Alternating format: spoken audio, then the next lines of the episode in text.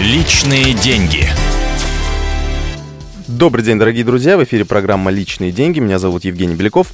Экономический ликбез сегодня проводит Сергей Макаров, независимый финансовый советник. Сергей, добрый день. Добрый день.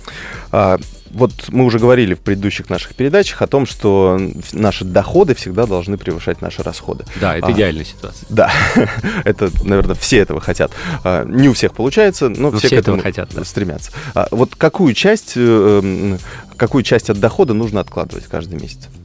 Ну, я, наверное, э, не открою секрета и не озвучу истину в последней инстанции, но вот существует стандартный совет, который дают большинство финансовых консультантов, который а, написан в миллионе книг, который заключается в том, что откладывать нужно минимум 10% от своего дохода.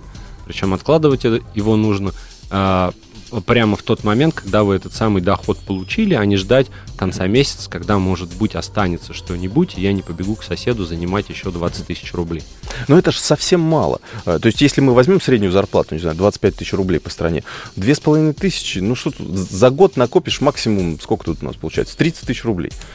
Безусловно. Смотрите, э, это стандартный совет, который дают все. С другой стороны, ну, если человек э, живет на 25 тысяч рублей, то и 2,5 тысячи рублей – это достаточно значительная сумма.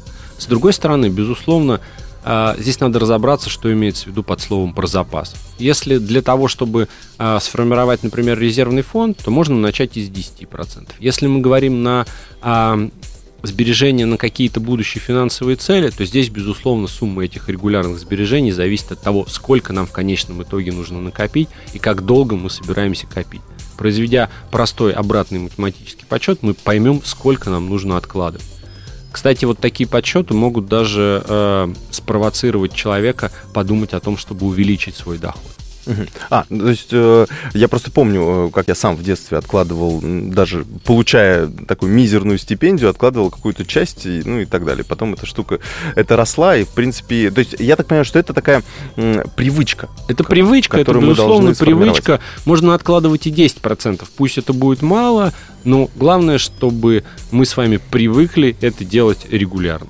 Угу. Это очень важно. А потом, чтобы войти во вкус уже, и откладывать все больше и больше, да? Больше и больше, да, конечно. А, ну вот э, здесь же мы сталкиваемся как раз э, э, с той такой философской позицией о том, что ну, кто-то откладывает деньги, вот, а кто-то, наоборот, тратит все, ну и считает это правильным, потому что, ну, один раз живем, что называется. Безусловно, у позиции у каждого человека свои, и мы здесь не можем а, говорить о том, как нужно поступать, как не нужно поступать. Мы просто даем какие-то универсальные советы, которые в целом могут помочь человеку достигнуть тех целей, которые он перед собой ставит. Безусловно, можно относиться к этому так, что мы живем один раз, я сейчас все потрачу, а доживу до 60 лет, а затем мне деньги и не нужны будут, да. Но ведь э, важно подумать о том, что есть близкие, есть дети, нужно каким-то образом помогать им. Э, вот э, подход «один раз живем» — это скорее подход а, отсутствие личной ответственности за свою жизнь и за жизнь своих близких. И вот эта философия, но тем не менее это так. То есть, если нам нужно какие-то э, большие финансовые цели э, осуществить, осуществить да. да, то тогда мы все-таки должны к ним как-то двигаться. Мы должны к ним двигаться, и, и, и, и иначе как из тех денег, которые мы зарабатываем, мы ниоткуда больше не можем взять. Ясно, спасибо большое. Э, будем стараться откладывать. Я очень надеюсь. А, Сергей Макаров, независимый финансовый советник, был у нас в гостях. Это была программа «Личные деньги». Оставайтесь с нами. Личные деньги.